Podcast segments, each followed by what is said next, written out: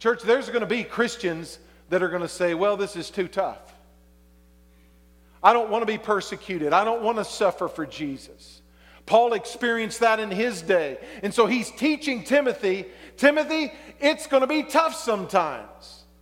There's times that you're going to suffer, but it's worth it all. It's worth it all. Just like Jesus, he saw the cross, he saw what he was going to have to go through and endure. But for the joy that was set before him, he endured the cross. That's the attitude that we need to have in the last days, church. There may be some difficult times, but church, we know there's a heaven to gain. Amen. We know we're going to be in paradise with the Lord, in heaven for eternity. We know we're going to live forever. We know that everything's going to be all right. So we're not going to back down from times of suffering. Even when people around us begin to fall away because it gets difficult. And then the third thing in that verse that, I, that Paul said that I was pointing us to, first of all, he said not to be ashamed. Second of all, he's talking here about suffering. And then third, he says, according to the power of God. You want to know how we endure suffering and temptation in the last days? It's because we have the power of God. We have the power of the Holy Spirit. God pours His Spirit out upon us. We welcome Him. And, and when the Holy Spirit's poured out in your life, we receive power, divine power, to stand in temptation, to go through difficult things, and to continue to advance the kingdom of God. Advance the kingdom of God. I'm thankful that we don't face the suffering and the temptation on our own ability, but we have divine power from the Lord. In Hebrews chapter 2, it, it talks about suffering and temptation again. It gives us a little insight in Hebrews chapter 2, verse 17. It says, Therefore, in all things, he had to be made like his brethren. It's saying that Jesus had to become man, he had to become flesh. That he might be a merciful and faithful high priest in things pertaining to God, to make propitiation for the sins of the people. For in that he himself, now listen to this, for in that he himself, Jesus, suffered being tempted, he is able to aid those who are tempted. That's a powerful promise. I love that. What is that saying?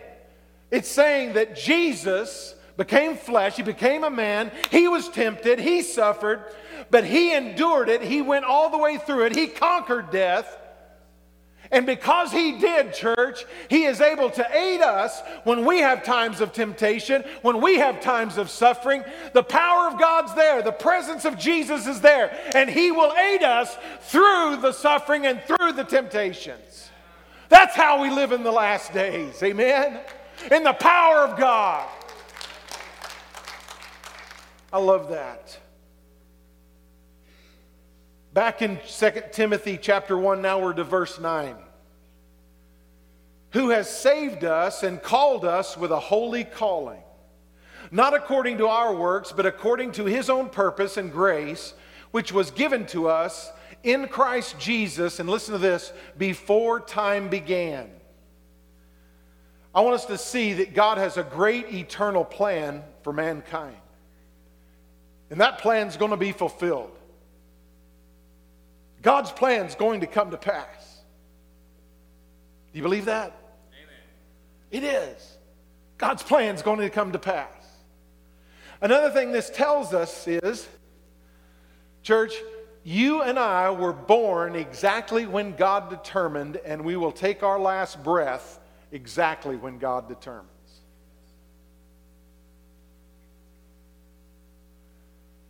I have guys all the time tell me, Oh, Pastor, I was born a century too late. I really should have been a mountain man. You may enjoy the mountains, you may enjoy the outdoors, but God purposed that you would be born and live in this time. What else does that tell me? It tells me that God has a plan to use me no matter how crazy this world gets. No matter what we face, God wants to use me. He chose me to be in this time to be used for His glory. And it also brings me another powerful assurance. As my children grow up and my, they're grown now and they have children of their own, my grandchildren. It tells me God still had a plan. Amen. God has a plan for little Hattie. He has a plan for little Zeke. He has a plan for Malaya and McKenna and Levi. All of my grandchildren. I place them in the, in the hands of God. We train them up in the way they should go. And when they're old, they're not going to depart from it. That's God. Oh, Alethea. I forgot little Alethea. She's so tiny, I just forget about her. Pretty soon, she's going to be the only one that I have here. Everybody said, Oh, yeah, thank you.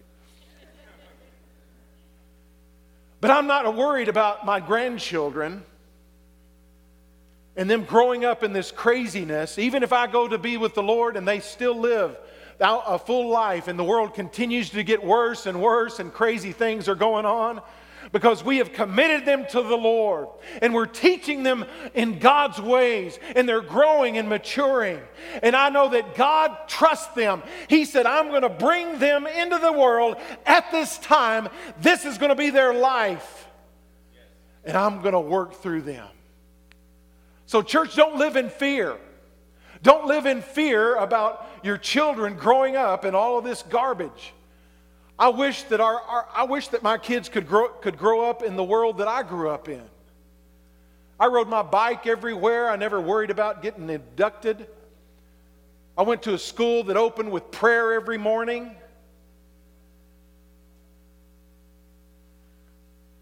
They've taken all of that away. But I trust God with my kids and my grandkids. Amen. Amen. You can trust Him with your kids in these last days. But it's your responsibility to train them up in the way they should go. In verse 10, it says, But ha- has now been revealed by the appearing of our Lord Jesus Christ, who has abolished death and brought life and immortality to light through the gospel. Jesus conquered death. He's conquered hell. He's conquered the grave.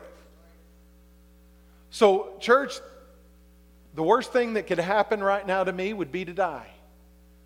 But at the same time, that's the best thing that could happen to me.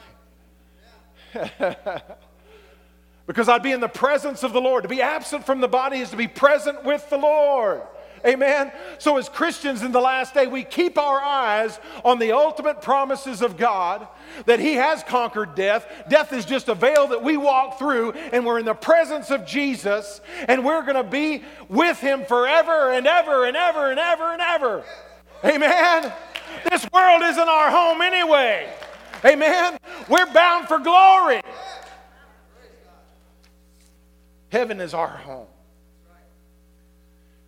I love to read at funerals and graveside services 1 Corinthians, 1 Corinthians chapter 15 and what it says about death. It says in verse 54 Death is swallowed up in victory. O death, where is your sting? O Hades, where is your victory? The sting of death is sin, and the strength of sin is the law. But thanks be to God who gives us the victory through our Lord Jesus Christ. How are we going to make it through the last days? We're living in victory in Jesus. Amen. Bottom line, we're living in victory in Him.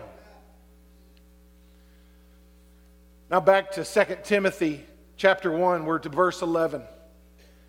It says, To which I was appointed a preacher, an apostle, and a teacher of the Gentiles. Paul's there giving us the credentials that he has, the calling on his life. But notice that he's speaking, he says, I've been called to the Gentiles not just the Jews. Aren't you thankful today that God came for the whole world? I'm thankful for that.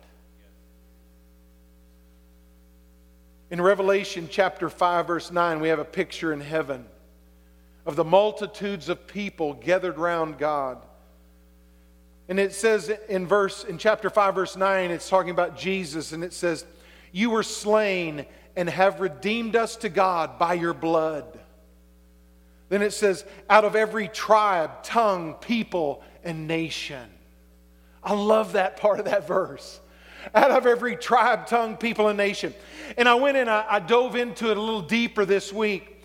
And in the original language, the word that's translated tribe means race, but it also was used meaning class and also tribe. So it's saying that, uh, that every race of people we're going to be gathered together in heaven. Church Christians should not be prejudiced against anybody. Amen? We're all going to be together in heaven. There's not going to be this little section over here for a certain race and another section over here. And this word was also used for class of people. And I, I like that too. Because it's saying that there's going to be people that have been homeless, that have been out on the streets, that don't have a nickel to their name, but they believe in Jesus and they're going to be in, in the kingdom of God. It also means there are the, going to be those that are wealthy and everything in between. We're all, it doesn't matter. Jesus didn't come for one class of people, He came for every one of us. Amen. And it also means people from the same descendant that word does. And that was very intriguing to me. People from the same descendant. And I wonder how, how small a group that you could take that down to.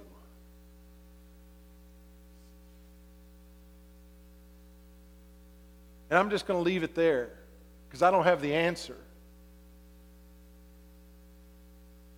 But that's powerful. I love that. The next word, we, we translate it tongue, and what it means in the original language is language or dialect.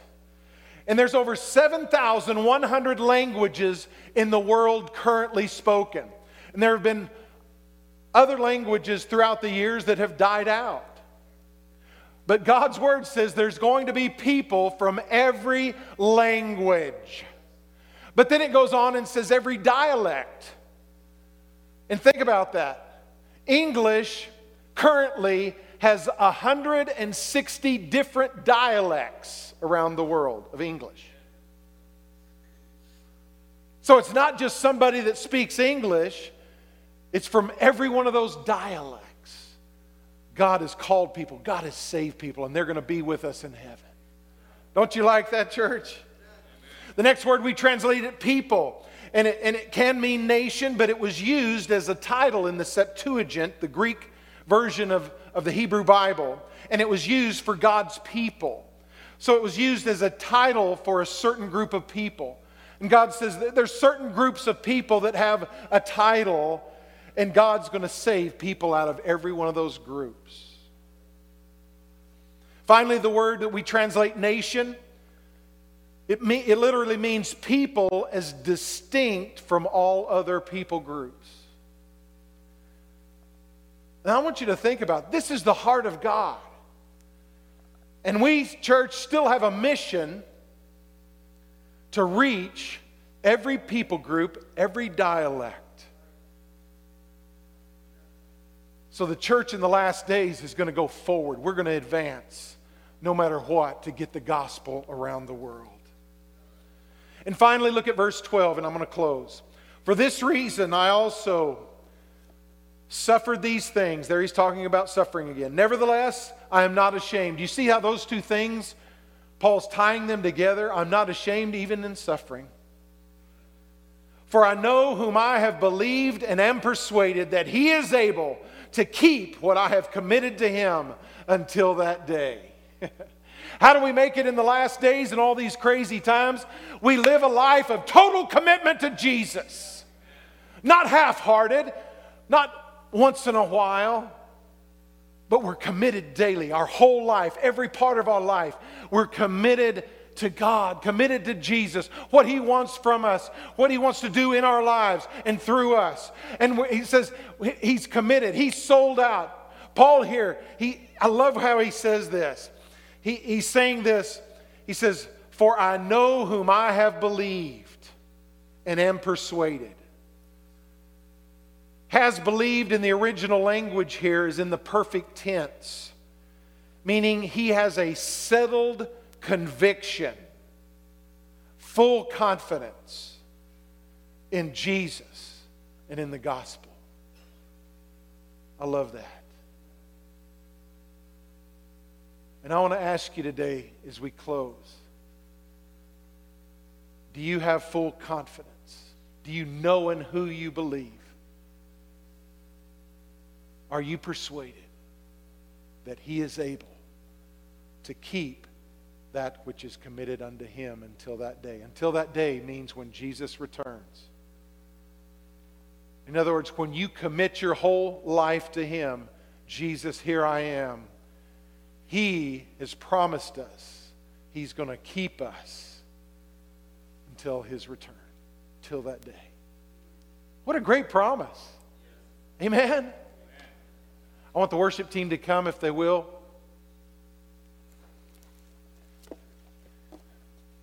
Again, church, I shared this this morning because I want us to be prepared. Some, I know some churches, they just, you know, want to share, oh, everything's going to be good. But if you read God's Word, we're going to face some difficult things, but we're going to face them in the power of God. We're going to face them in the victory of Jesus. And we're going to continue to make a difference in this world. One of the things I love in Scripture, and it talks about in Acts chapter 2, it talks about some difficult things, but it talks about, I will pour out my spirit upon all flesh. Amen. And, and later on, it says, And whoever calls on the name of the Lord shall be saved. Most Bible scholars put all that together and they believe there's going to be a great end time revival. There's going to be a mighty move of God that's going to sweep around the world. And we're going to see people from every tribe, tongue, people, and nation come into the kingdom of God before He returns. And I want to be ready for that. I want to be praying for that. Amen. And I want to be committed to Him. Will you stand with me? I want to invite our prayer team to come in the front and in the back of the auditorium. And if you have a prayer need today, we want to spend just a few moments and pray with you. It may be a, a need about a family member or friend, it may be a health issue, it may be a spiritual issue. They don't know Jesus is Lord. It may be a financial situation that you're facing. But whatever you're facing today, Jesus is the answer. And He calls us in His Word to pray one for another. And so, as the worship team begins to lead us in another worship song, I want to invite you to come and we want to pray with you today. Whatever that need is.